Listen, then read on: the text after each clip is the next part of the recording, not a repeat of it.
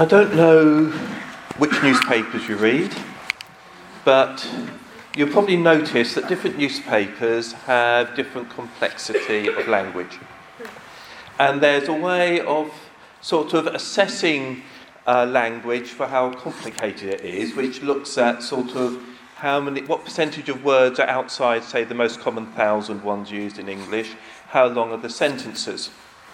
And I think when I was doing my teacher training, it was something on the lines that something like the Sun would come as sort of category 10, something like the Times would come as category 20, and something like a UN guide for people in third world countries would come out at about 30.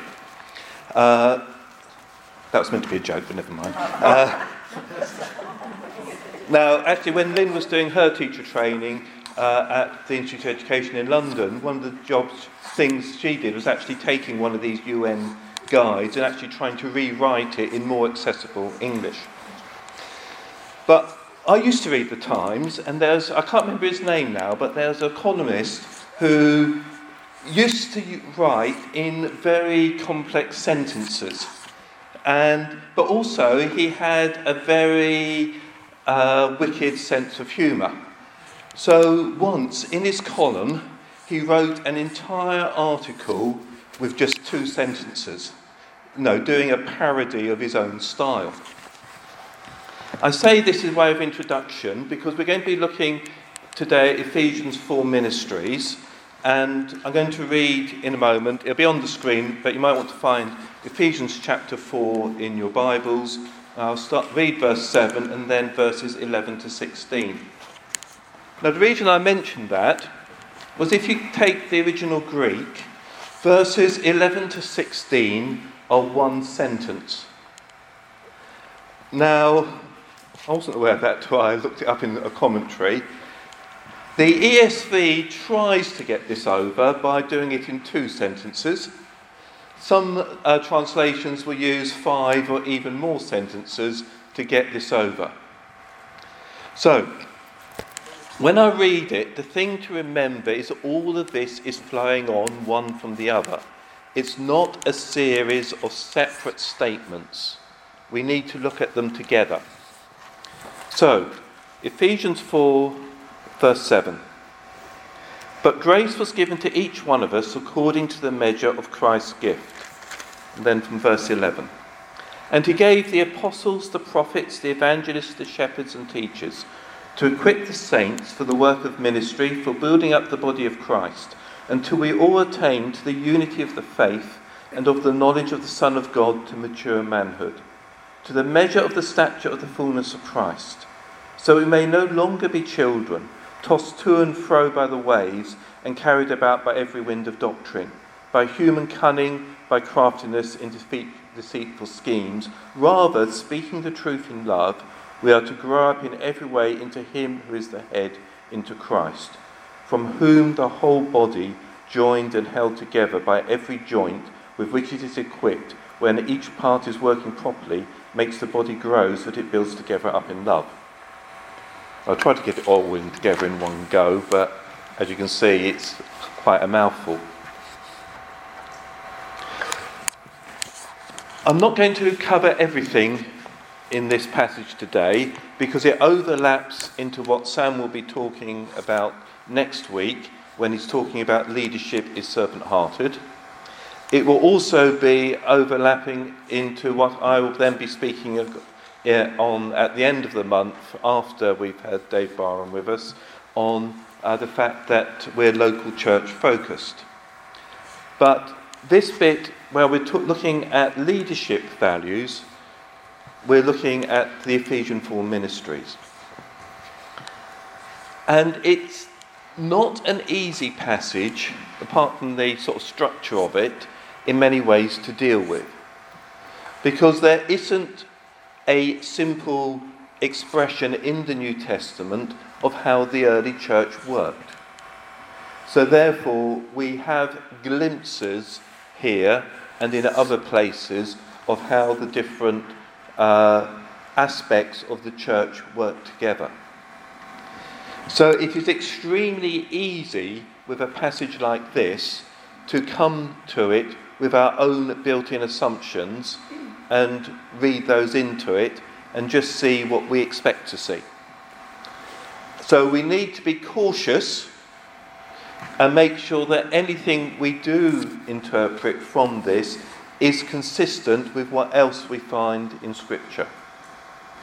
As I say, there's not a great deal said on this kind of topic because it wasn't something which uh, somebody like Paul wrote about a great deal. It's much more something which was lived with the people there. And it's something which developed as the church grew. But if we could have a look at uh, what the, this value is in the uh, statement under Ephesians 4 ministries. So the statement we have is this all Ephesians 4:11 gifts are valid today and help bring churches to maturity and to equip men and women to fulfill their God-given ministry. Eldership teams are encouraged to invite Ephesians 4 ministries to help bring their local church to maturity. Local elders are the final human governing authority in a local church. However, the local elders are encouraged to invite and then to receive clear apostolic input and authority. What I'm planning to do is have a look first at what this scripture tells us about the Ephesian 4 ministries, and then look at the end a bit as to how that is being applied within the relational mission churches. So it's going to be a mixture of both. I'm not going to do a great deal on the bit on the local elders, although I will refer to that, because that will come in uh, later uh, in three weeks' time. I think the first point we would make, and I think for most of us uh, this wouldn't be controversial, is that we accept all the Ephesians 4:11 ministries as being valid for today.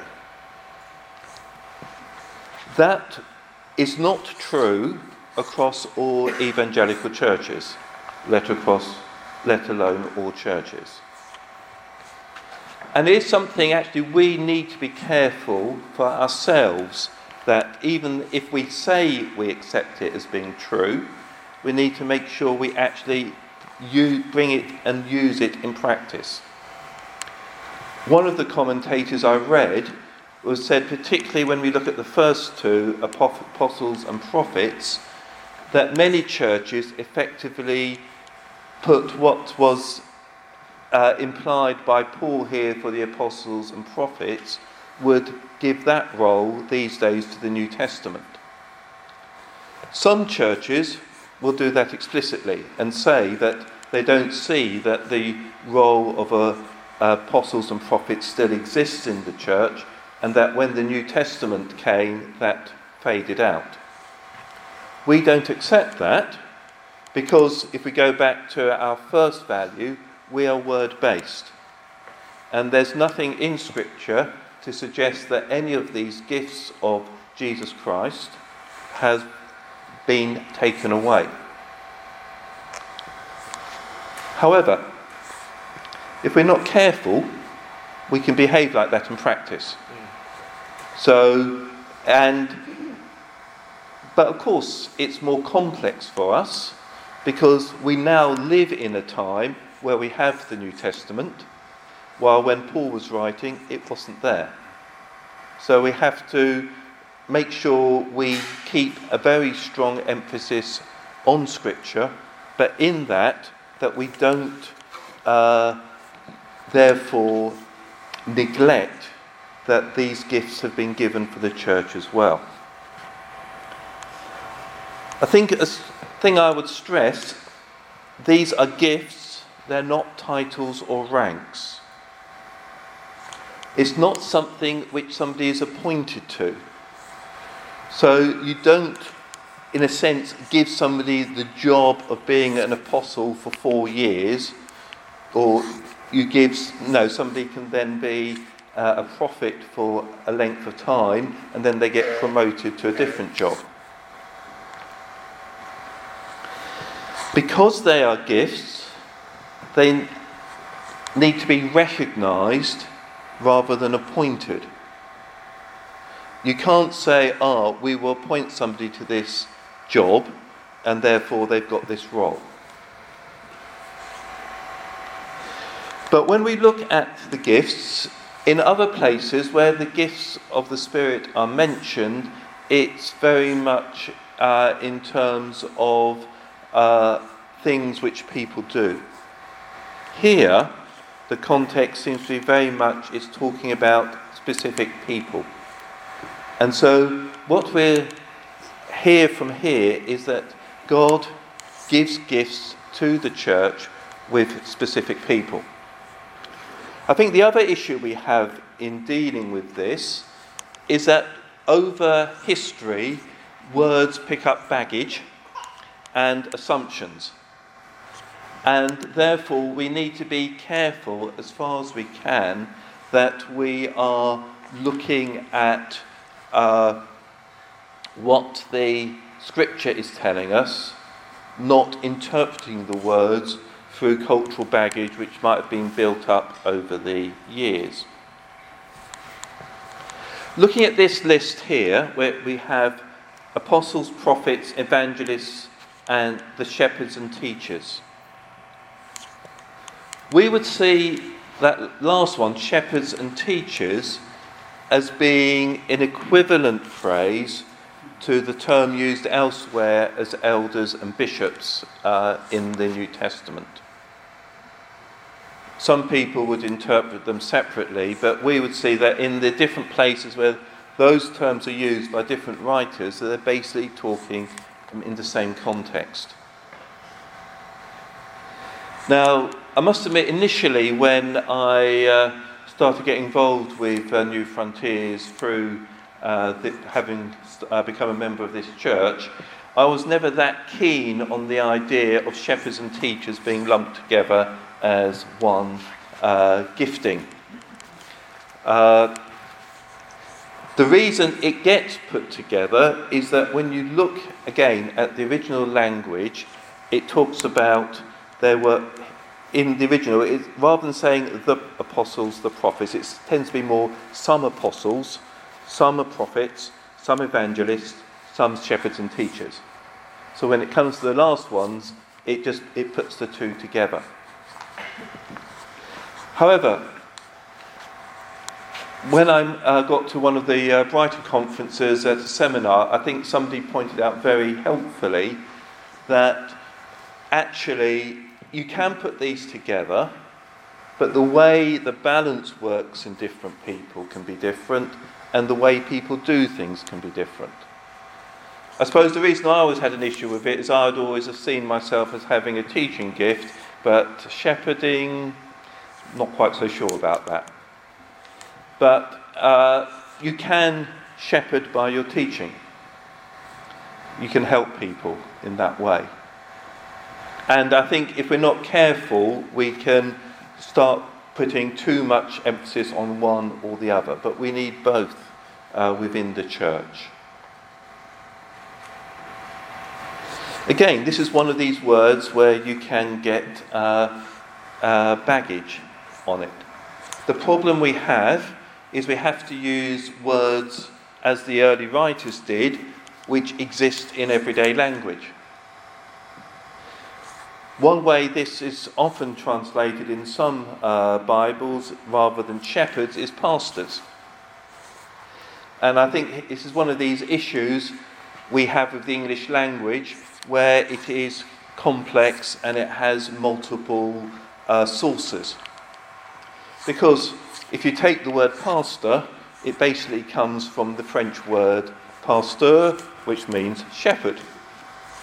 You know, we talk about a pastoral scene with sort of sheep on, nice green fields in English, but we don't tend to talk about the shepherd as a pastor.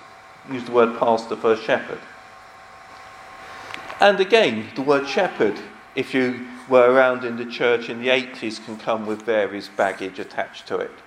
So we're always uh, going to have difficulties in using language so we need to make sure that whenever we are using language, we are making sure we use it in a way which reflects what the Bible's teaching and not assuming a lot of baggage from the past. And that's always going to be an issue when we get to these kinds of things.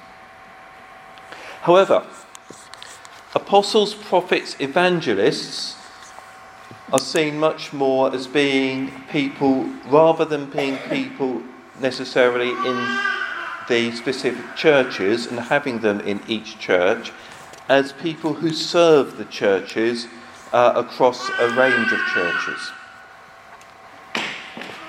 I think it's worth at this stage, I've, I've changed the order I'm going to do things in, to look at what are the purpose of these gifts. Because I think if we're not careful, we can get, if we get very much tied into the exact titles and so on, we can lose what's the reason. And I think this came out a bit earlier in this uh, when uh, uh, Maggie, I think it was, you were talking about identity. If we're not careful, we can start trying to put an emphasis on an identity with the titles rather than looking at what the purpose of those people are in supporting the church.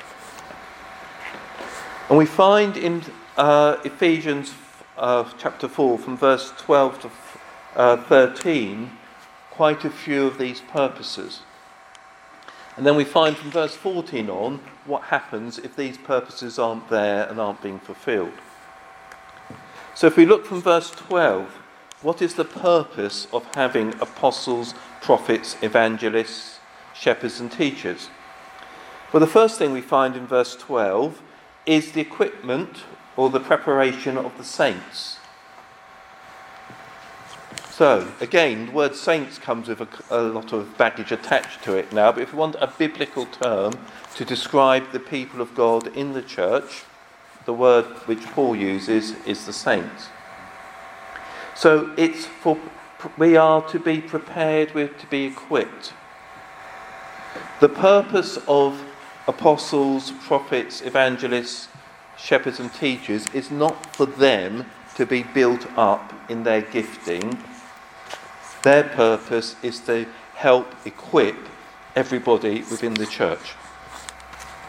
So that's the first bit. But why do we need to be equipped? Now, in the ESV it says for work of ministry. Now, ministry is another word I have lots of issues with in the way it often gets used. But what does ministry mean? If you look at what it, it means, service. So, the purpose of being equipped is for each of us to be able to serve. It's not so that we can develop our ministry. any ministry we have is just a skill, something to enable us to serve. So the first thing we're being built up for is to serve. Going on in verse 12 is also to help build up the body of Christ. So the purpose of our serving one another is to build us up in, as the body of Christ. Going on to verse 13, to attain unity of faith, to at- attain the knowledge of the Son of God, so that we can know more of what we believe, we can know who we believe, to attain maturity of adulthood. So we need, if we, these gifts of these people are being used in the church, the end result of that is that each of us should become more mature in our faith. And in doing that, we show a measure of Christ's fullness. So we get, as we do that, we're showing Jesus to those round about us more and more. So therefore, these gifts in Ephesians 4 are to build us up as a church so that we become united as a church. So if these are not doing this, these gifts, these people are not doing this, they're not meeting this, these Ephesians 4 uh, criteria. So, how does this work in practice? Now, as the value said, and as I said, I'll be coming on to later in the month, the primary focus is the local church. So, therefore, where you have these Ephesians 4 ministries of apostle, prophet, and evangelist, it is up to the local elders to invite people in. So, in, the, in our current context, that means uh, Sam and myself. But if we're looking in the context of our links with relational mission, originally it meant at the time John and myself, who were the two elders at that time, invited Mike Betts to have apostolic oversight of this church. Because at the time when Terry Virgo was handing over apostolic oversight, we as elders had to choose which apostle we were going to uh, put the church under in that sense. So we're in a situation that it's the elders who agree to invite the apostle to have oversight of the church. It's not a case of we're in a hierarchy. As I said, I'll come on to uh, later in the month looking at the fact that primar- the primary focus is the, and the primary authority comes within the local church. Now, what Mike is doing at the moment is that he is forming communities within relational mission to assist with the apostolic oversight. Now, there's going to be, as, as already mentioned at a family meeting, there are going to be two communities in Kent, based in Kent, one being led by Adam Vogt at Cornerstone Medway, and one by Martin Seagull at City Church Canterbury. Now, for us as a church, there isn't an immediate obvious, we've got stronger links here than there, therefore that's the one we will go with. So do please be praying for Sam and myself as we need to consider which way uh, we go with this. As Sam's already mentioned, when we've got the enough half night of prayer, that's going to be uh, a, here, that's going to be an across Kent one. And the intention with the communities is not to use it as something to divide things up, so we will still be doing things uh, with churches in other parts of Kent, whichever community we eventually go with. We will still be doing things uh, with uh, the Sittingbourne and uh, Sheppey Church plants even though it's highly likely that one will be in one community, one will be in the other. So, whichever way we go, we'll still be across the communities. So, we're still going to be working together. But that is one way in which the apostolic oversight is going to uh, work. Also, as uh, elders, together with Gordon and Matt, earlier in the year, we invited Steph Liston to come and uh, when we had our previous uh, Swale Sunday. Now, along now, when we joined RM, Mike was the person who was recognised as having apostolic leadership of the group. Now he has brought uh, Steph Liston and Morris. Morris, Morris Nightingale to uh, join him in that. So, in that sense, by us inviting Steph in, we were inviting an apostle to come and give us input here.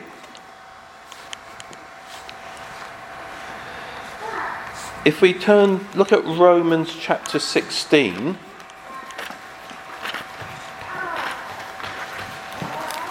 We find there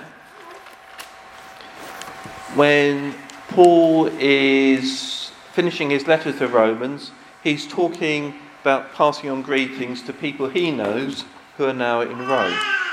And in Romans chapter 16, verses 1 and 2, it says the following I commend to you our sister Phoebe, a servant of the church at Cenchreae, that you may welcome her in the Lord in a way worthy of the saints, and help her in whatever she may need from you, for she has been a patron of many and of myself as well. And in this passage, uh, the phrase a servant of the church is used, uh, which is very similar uh, in its uh, form to the word which we now use for deacon. But this is a phrase which Mike has picked up on, and so what uh, we are do- is happening within relational mission is that certain people are, going, are being recognized as being servants of the church. As people who've got these sorts of Ephesians 4 ministries, and it's a way of saying that these people we recognize have, are gifted by Jesus in these ways. They are available to churches to invite in. And so, therefore, what that means is it's now making it easier for Sam and myself as elders to invite in Ephesians 4 ministries to come and serve us here in the church. The original intention, when we invited uh, David Barham to come uh, in a couple of weeks' time, was actually he would come for the weekend and on the Saturday he would do some training with us on evangelism, uh, particularly using the uh, three spheres thing, which uh, Sam's demonstrated in one of his uh, sermons. In the end, that hasn't worked out, but the plan will be to invite him back sometime next year so we can do that. So that would be an example of this happening. Also, at the moment, we're looking at uh, inviting somebody in to give us some input on the prophecy side, to get uh, Ephesians 4 prophet to come in and give us some uh, training and some equipping in that. So the, the idea here with the Ephesians 4 ministries is that as elders, we invite people in to come to help equip us so that then we can serve and we can grow together. So, what that should mean is that over the uh, coming months and years, we'll be able to see more of this happening. We've had some of it. We've had some of this in the past. It's for the last two few years. It seems to have fizzled out to some extent because it's been a bit harder to know quite how to handle it. So with some of the changes which uh, Mike, uh, Steph, and Morris have brought in, it's going to make it easier for us as elders to draw people into the church to help equip us.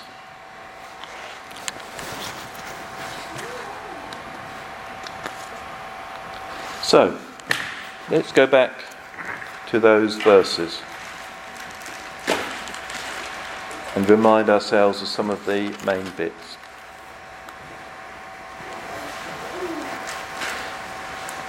Verse 7 You've got to remember these gifts are Christ's gift to the church. So it's not something which we build up for ourselves, it's something which Jesus has given to us. And we have apostles who help us stay, make sure that we keep our theology on the straight and narrow so that we are not going astray, to help us in keeping our vision wide and not restricted to our own church, to help in terms of planting new churches into new areas. So, one way that is happening at the moment is I think about a week, maybe two weeks ago, Morris Nightingale and his wife uh, moved over to Europe, which is where they're going to be mainly focused, and are going to be spending a few months I forget in which country. I'm not sure I even picked up which country they've gone to. It might be Germany. I'm not. I think it's Germany. I'm not too sure. But in the same way as uh, Dave Devenish pioneered this about 10 years ago, you know, rather than just doing a short trip somewhere, going and spending several months somewhere to help build up the church in that area. Then they'll probably move on to another country and so on. We've got prophets. So prophets can help us hear what God is saying to us as a church. And that's something which we need, both in terms of people who have got this Ephesians 4 gift of being prophets, coming in and giving us support, but also helping to build up those within our church who've got a gift of prophecy so they can use it to help build up our church. And the same with evangelists.